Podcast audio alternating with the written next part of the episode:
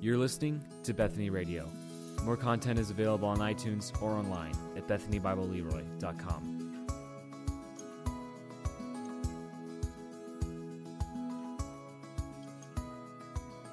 Romans chapter six. We're going to look at, again, we just looked at verses one through eleven last week. We're going to start at twelve. Again, as we look into God's Word, I've got a picture on your way there from Kaylin. So Kaylin hasn't, I don't think I've gotten a picture from you for a long time. So this is great. I kind of go in order if I've got them uh, recently. So here was the last, here's, this is great context for us. This is going to help because we're going to start right after this verse. This idea, this, verse eleven, count, consider yourselves dead to sin and alive to God in Christ Jesus. There was that, that call of Paul, consider yourselves, count yourselves that way and alive. And so there's going to be some things that flow out of that. So thank you, Caleb, for turning that in and drawing that. And for you other kids, they're up in the back. On your way out, just sometime take a look. Maybe you already do, but neat to see their pictures that they're drawing here. So, all right, well, let's let's look to God's Word then and read further from where Kaylin in verse eleven left off. Verse twelve of Romans six, let not sin therefore reign in your mortal body to make you obey its passions. Do not present your members to sin as instruments for unrighteousness, but present yourselves to God as those who have been brought from death to life, and your members to God as instruments for righteousness. For sin will have no dominion over you, since you are not under law, but under grace. What then? Are we to sin because we are not under law but under grace? By no means. Do you not know that if you present yourselves to anyone as obedient slaves, you are slaves to the one whom you obey, either of sin, which leads to death, or of obedience, which leads to righteousness?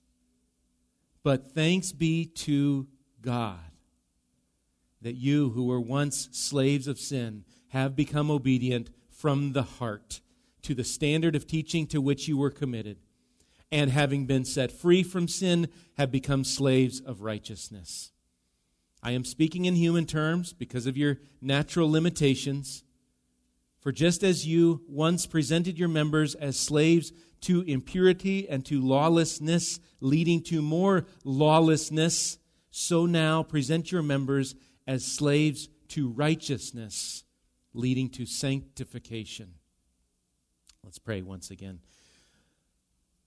Lord, we ask again as we come to your word that we don't come just to read some ancient, ancient book, but we come, these are your very words, and so we pray that you would, again, work by your Spirit in our hearts, work in the one who is preaching and in the one who is listening. Lord, would you cause us. The verses here talk about thanks be to God, Lord. It's, it is your work in us, moving us while we read, while we study, while we think. And I just pray that you would ignite thoughts of praise towards you and thoughts of conviction, Lord, that you would challenge our minds to be drawn towards your greatness and, and a, and a greater love and out of freedom that we would run to you. And so would you just guide our time by your Spirit? We pray in Jesus' name, amen. I think this passage is Paul's way of saying you cannot serve two masters. You know, Jesus has said that. Um, I've got a picture to show you, and I don't know if anyone is back there to show it. so, um, they've gone missing. That's okay. Oh, Linnell's got it. Can you go to one picture for me, Linnell? Now you'd be like, well, that, was that worth it? I think it will be. Okay, this. Thank you, Linnell. That's it. I don't have any other pictures, so great. I love it. Um, I've, I've shown you, shown you this picture before. Maybe some of you have seen it. I think it has some German origins. Uh, it's got kind of these two ways, if you can see on the left side. I did bring the pointer, didn't I? On the left side here, it's kind of got the, the, the wide way. Oh, it's kind of out of battery, but you can see it, the wide way. All the people are heading that way, and it's just the path of destruction. And in the end, the fires are going. But on the right side, there's just this narrow little door, and it's kind of called the, the narrow way. And it's the narrow way, but it leads to, to life. And you've kind of got the, the glorious pictures there on the right side of this. For those in Christ, today's passage ought to challenge us in our new life in Christ. And the challenge is really in regards to who our master is. Are we heading towards the, are we on the, where the world is, or on the right side, on the narrow way? The, the thing about the picture, though, it's a little bit misleading, because it shows the people down at the bottom is kind of like, well, I could go this way or that way. The fact is, we're actually all in the gate already. We're already well on the way towards the fiery flames down at the end. That's, that's where we are in our sin. And unless God do a miraculous work in our hearts and pulls us out of that, that's where, that's where we would be. But as you live for Christ, you are, and you can think of it as this picture, you are either on the road, as Paul's going to challenge us to here in this passage, on the road toward obedience, or on a path to destruction. And you might say, well, I'm in Christ, I'm free, grace has saved me, right? Do I need to worry about how I live? The question is, what has it saved you toward or to? Has grace got you merely just out of sin's consequences? You're kind of, you're out of the path to fire, you're kind of back in neutral land. I'm just, well, at least I'm not on that road. Or what has grace saved you to? Or is there a new path that you are on? And Paul's call here in our passage, which is really God's call, is that we have been set free to be on the path, to be slaves to righteousness. All right, so let's get into our text here at verse twelve. Look at verse, and I'll start in verse eleven, just again, context. So you also must consider yourselves dead to sin and alive to God in Christ Jesus. Let not sin, therefore, reign in your mortal body to make you obey its passions. You can see verse twelve flows out of verse eleven. Since one is, in fact, dead to sin's power and, in fact, alive to God in Christ, that's, that's the reality. And the call is first negative. Then don't, don't let sin set up shop in your life. Don't let it have authority. Don't let it reign. And so this is kingdom language, this reigning, you hear kingdom language here. We have been buried and raised with Christ, and so we are set free from the reign of sin. And yet God calls us here in this passage, this verse alone, to not obey the passions of the body, which means that there's still passions and desires that have not vanished completely. There's still this wrestle going on. And one question might come up, came up to me, well, we might ask, why would God, when he saves us, why, why would he not completely just eradicate the passions of the flesh of our body? Why not just do away with it so that we would, we would never sin again? A couple quick answers. Maybe there's more, but just quickly. Number one, in short, always, this is the easiest answer. In short, we acknowledge because it's how God has ordained it. It's what he's said. It's what's presented to us in Scripture. And so, blessed be the name of the Lord. We wrestle in this This vessel, this body, until we are one time glorified, transformed, renewed with the Lord. But do we have any other clues? And number two would be Romans chapter five, verse twenty. So your eyes shouldn't have to go very far. Where it says, now the law came in to increase the trespass, but where sin increased, grace abounded all the more. In the midst of sin, your repetitive at times sin, God's grace, and therefore his glory, is made known in your life. Israel, Israel would be a prime example of the steadfast love of God and what that looks like. And number three, further, I think God's grace is at work in us to train us while we wrestle with the flesh, to train us to do what? To depend on him and to come back and to show us again the glories of the cross and his grace in Christ all over again. But in all of this, we don't want to forget the promise for those in Christ that we that we looked at, the, the first verses really of chapter six here. The reign of death and sin, it is over. So don't obey the passions of the flesh. Verse thirteen continues on. So do not present your members to sin as instruments for unrighteousness, but present yourselves to God as those who have been brought from death to life, and your members to God as instruments for righteousness. This idea, and hopefully you heard it repeated, maybe as I read it, there's an idea of presenting yourself. It's, I've got it five times in this section, just in where, where we're at. And it's part of why you might go, well, my Bible divides us up a little differently. It's partly of why I've put this as a section together, twelve through nineteen, because of this very, Paul seems to bookend and speak about presenting yourselves.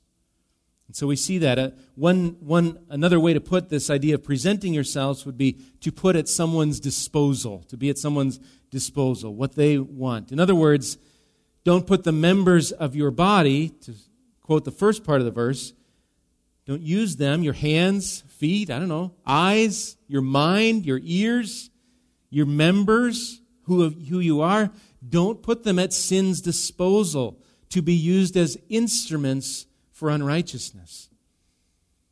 And Paul's using instruments as imagery here. Later he's going to use slaves to help us understand, what are you getting at here, Paul? I think the E S V is right as it uses instruments. You could think of tools here. Uh, one commentary, and maybe others want to use the idea of weapons here. I, I think it's closer. I think instruments and tools is helpful, I think, in the context of what we're looking at here. So we're going to go with that. If you think about tools or instruments, they're used to help accomplish a task. We use tools to fix a car. We don't call them tools in a kitchen. Maybe you do in a kitchen. You call them utensils. Help you cook a delicious meal. You use implements out in the field to help you grow, help you bring in the harvest, all these sorts of things. And so Paul negatively says, don't use your body, whatever parts there are, as a tool for unrighteousness. Now, in verse thirteen, there's an echo here of verse eleven. As you see, you're, so don't present your members of sin as instruments for unrighteousness, but present yourselves to, go, to God as those who have been brought from death to life. And so Paul turns from don't present them to present, rather, positively, your members to God as instruments for righteousness. And so there is no middle ground here, is there? There's no neutral area. Your body and the passions within are moving towards sin and unrighteousness, or they're moving towards God and righteousness. You're not just hanging out in some middle area. And so we ought to consider the use of our hands and our feet and our ears. What have you been watching? What have you been setting your hands to? Where have your feet taken you? Where has your mind taken you? What kind of field has it been working? What's been cooking in you? A dinner of unrighteousness, or a dinner moving towards the Lord in righteousness? Our passions are at war. Paul calls you as a Christian to present yourselves to God. Why can he call us to this? Verse fourteen. For sin will have no dominion over you. Since, because, because of this reason, you are not under law, but under grace. Now again, the word dominion here, it's a word describing, think of authority or rule or master. Sin will not have this rule. The N A S B, N I V speak of sin as no longer being, they use that word, master in there. And so by God's grace in our lives, we have a new master, a new Lord. The same word behind dominion, the same Greek word there is the same behind our Lord Jesus Christ, Kyrios, the Lord. So we're out of the lordship of sin in our life. It doesn't have that authority. We're to give it to Christ. It doesn't have that dominion over us. And how? How is this the case? Paul brings up the law. He says, you're not under law, but under, under grace. Sin's rule, I think, is in fact, it's law-based. Paul already has said, he said the law increased the trespass. So, for instance, think about this and sin and the law. Think about just one, one commandment to not covet what your neighbor has. Do not covet. Just think about that. That one, in fact.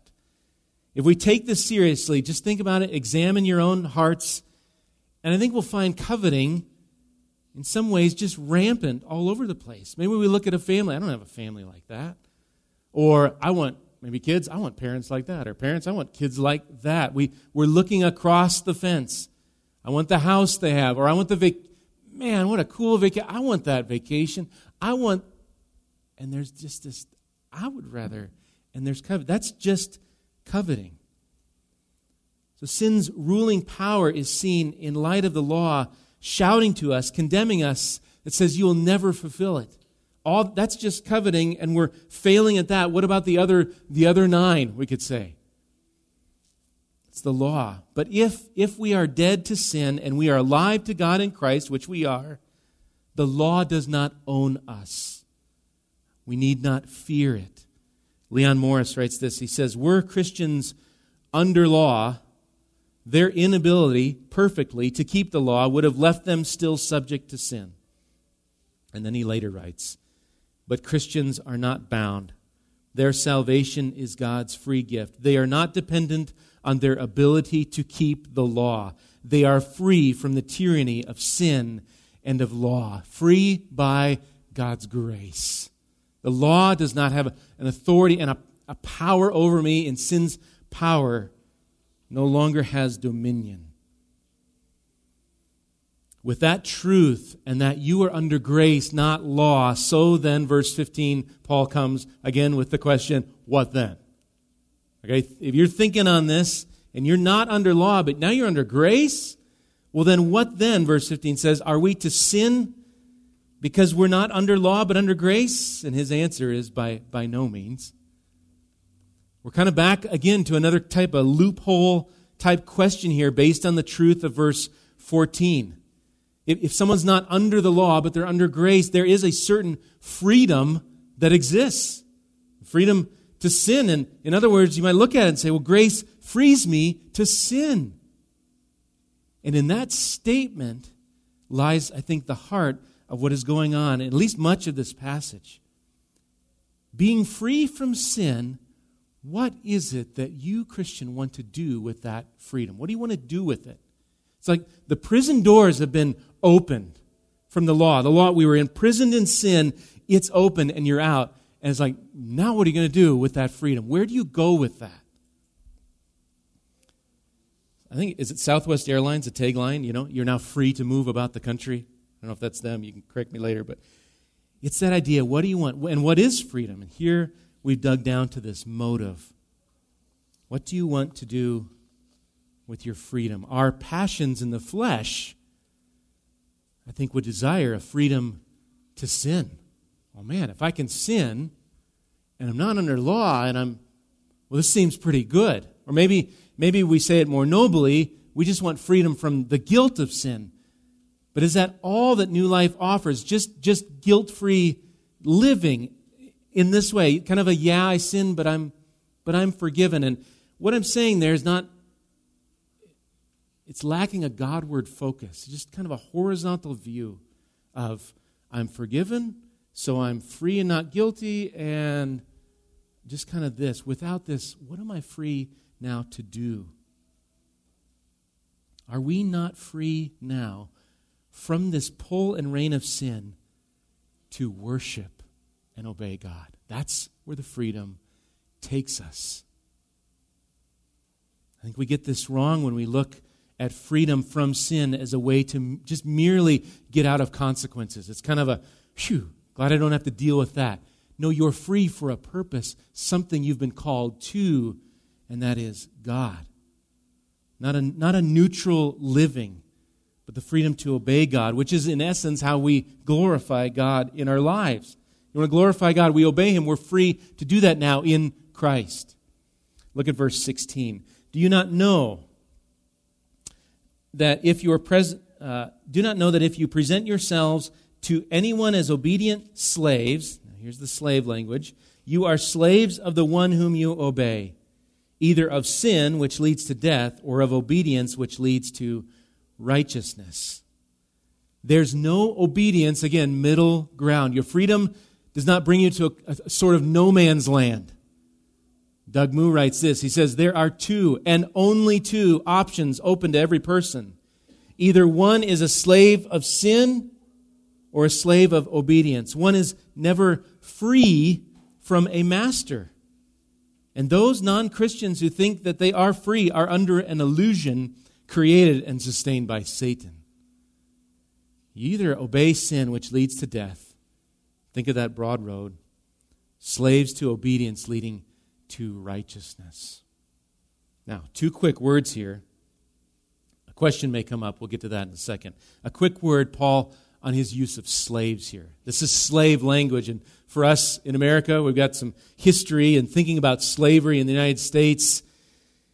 In the Roman era here, I think slaves were pretty common, and it shares some similarities, but it's also different than the history, than our put our uh, particular history in our country. Some some similarities, some differences. Unlike the forced enslavement of just, just Africans, you know, it, it, there in Rome, it wasn't based on ethnicity or color. Slaves maybe were forced into service, yes. Some were Rome's enemies and so put into service, but that was because they were an enemy. So it's less about ethnicity, color, that sort of thing. I've, I've read some uh, Roman slaves even became, I think, doctors. So it wasn't just, a, just the lowliest of lowly. They had good professions as slaves. Some would just even just voluntarily become a slave to pay off debts. That said, the expectation, though, slave to master, is the slave will do what the master wanted, and there was penalty for not doing what the master who owned you said to do. They were at his bidding. And I think it's that illustration here for Paul. The reality is you are slaves either to sin or to righteousness. But, and here's the question, is Paul now showing somehow that, that morality and right living, okay, now obedience, now is he saying it leads to righteousness? That's what he's saying, kind of a works righteousness, and it's earned by those who obey? That's a good question, and pondering this, I say, of the Lord. My eyes were led back to Romans five, verse nineteen, which I just think speaks loudly to this. So look at verse nineteen, Romans five nineteen, where it talks about by the one man's, I'll just read here. For as by the one man's disobedience, the many were made sinners. And so thus here, that's verse sixteen, slaves of sin leading to death. But by so by the one man's obedience, the many will be made righteous. Our reigning in life, even our obedience, is not disconnected. It is entirely connected to the reign of the one in whom we have died to sin and been made alive, in Christ, Christ Jesus. Paul makes that clear here in the Scriptures. Our righteousness is in Christ. And if you be in Christ, you will begin to look like Christ. Was Christ just kind of neutral, like, I don't know, I guess my dad, my father sent me to do this and take it or leave it? It's a, there's not neutrality with Christ. I came to do my Father's will, and He did it all the way to death. If we have died to sin, if we are alive to God in Christ, so must we all the way. Whatever commitments we've sang, and I appreciate Milt praying about, Lord, give us the strength and the ability by your Spirit to do what you've called us to do and to look to Him.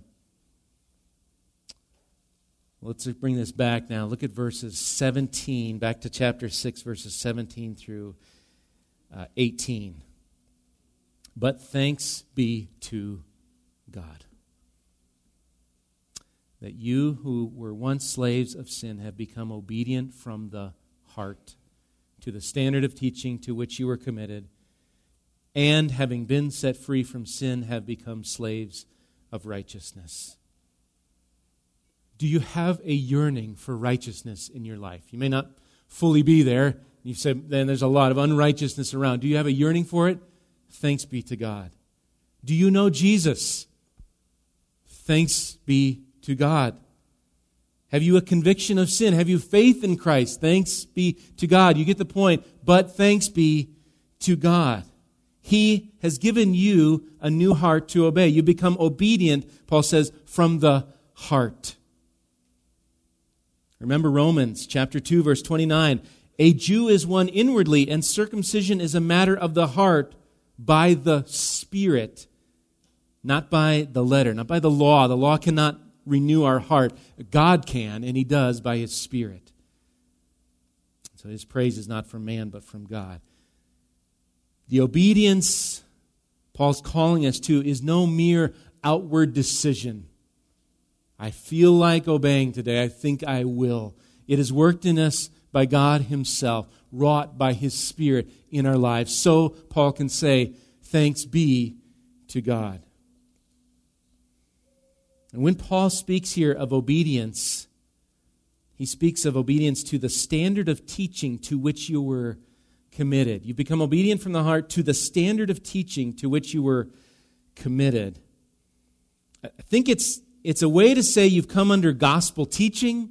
Uh, I think the, the word teaching there could also be translated as doctrine. You've come under sound doctrine, the teaching of Christ.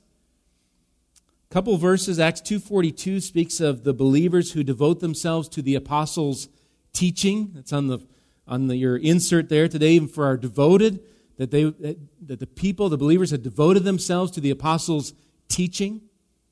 Second John verse nine says, everyone who goes on ahead and does not abide in the teaching of Christ does not have God. So the standard of teaching, it's not all super clear, but I think we're on pretty solid ground to think of this teaching as coming from the Word of God. It's connected to the gospel. It's the teaching on Christ. And so God has set you free, verse eighteen, having been set free, having been set free from sin. He set you free to become a slave, a slave of righteousness. This is what would characterize the true believer. Think of it this way. Jesus puts it this way, Matthew five six. Blessed are those who hunger and thirst for righteousness, for they shall be satisfied. That's a God brought about. Thanks be to God who gives us that. I didn't, I didn't have this appetite for Him before, and He's done that in you. The Christian who does not hunger and thirst for righteousness is an anomaly. That is, that's not a true Christian. We have times of slipping, we have time, we have these, we wrestle, but this habitual, I have no hunger, I have no thirst for righteousness, that's not in line with who we are, the very definite Christian of Christ, followers of Christ. Now, it's not a hunger and thirst for righteousness for our salvation. It flows out of it. It's for the Lord Himself.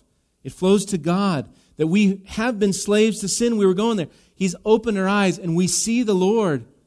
And we can run after Him now because of what God has done. We can be slaves to Him. Look lastly at verse nineteen then. I am speaking in human terms because of your natural limitations. For just as you once presented your members as slaves to impurity and to lawlessness, leading to more lawlessness, so now present your members as slaves to righteousness, leading to sanctification. Paul says here they've got natural limitations. He speaks in human terms, that is, the human ways here, using slavery, think of instruments, because of their, their natural limitations. Another way to say it would be their flesh is weak. They've got a weak flesh. I think Paul is simply asserting in regards to understanding new life in Christ that our flesh is still weak to understand all this. We struggle.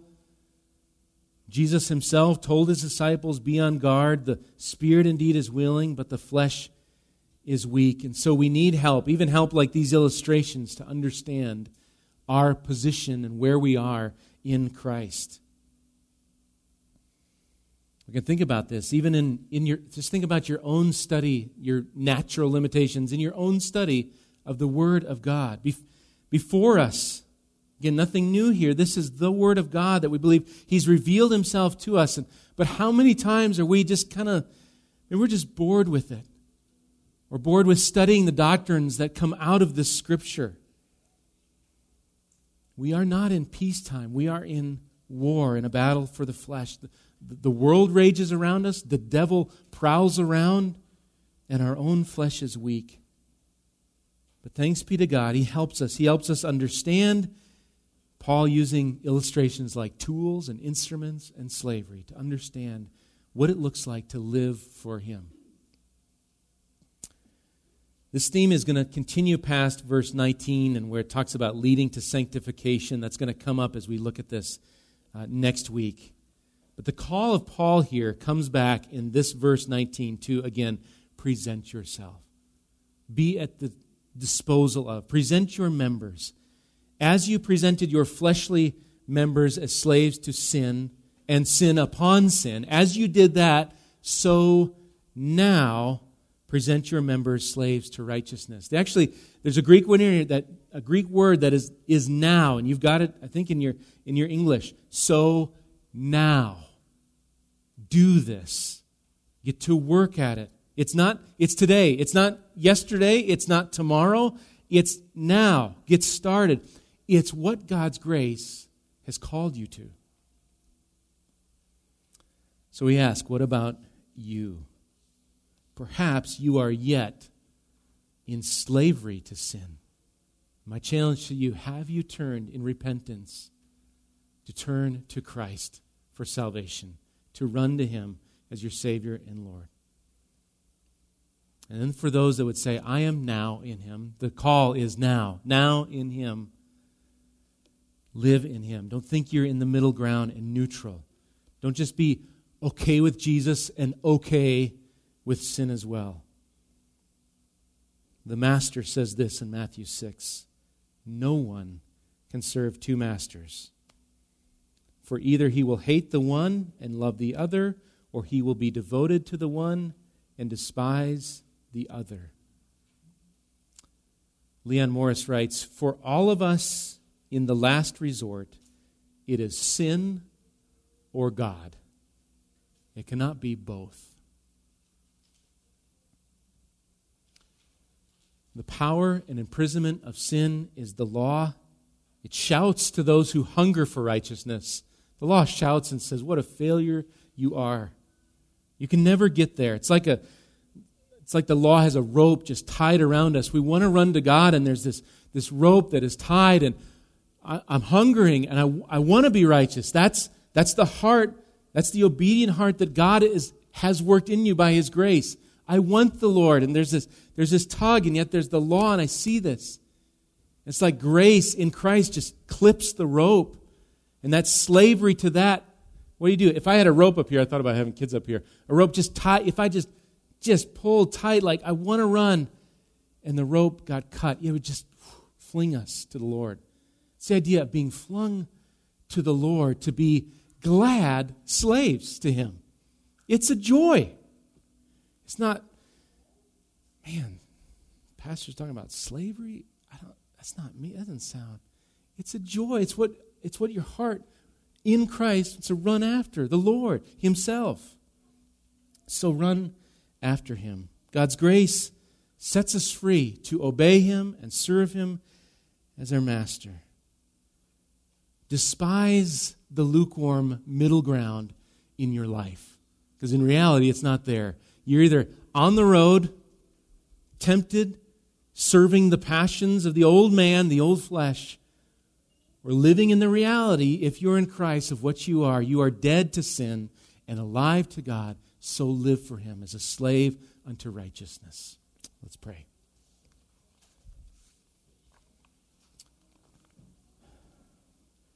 Lord, You have given us who are weak in the flesh illustrations. We are to be and present ourselves to You as an instrument in Your hands, an instrument for righteousness. And Lord, in each one of us, if we're honest, our instruments at times or often are dull, or are cooking up things that are against You. And so, Lord, we come to remember First John, the glorious passage, to confess our sins, and You are faithful and just to forgive us, that that fellowship would be restored. Not that we're re-saved again, but our fellowship restored in You. So may we come and confess often, and confess with a mind towards Christ, our Savior, who has brought us out of darkness into light. And Lord, may we gladly lay down our lives. I think we sang that today. Would it be our joy, Lord? You are our wonderful, magnificent, almighty, eternal, infinite, all-powerful Master. So, Lord, may we as a body present ourselves to you as slaves to righteousness.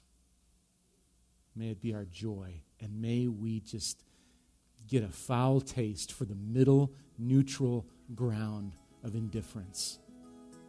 Lead us to you, always remembering Christ as we go.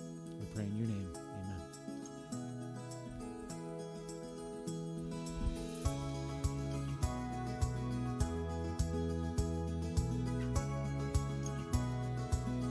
You've been listening to Bethany Radio, a production of Bethany Bible Church in Leroy, Minnesota.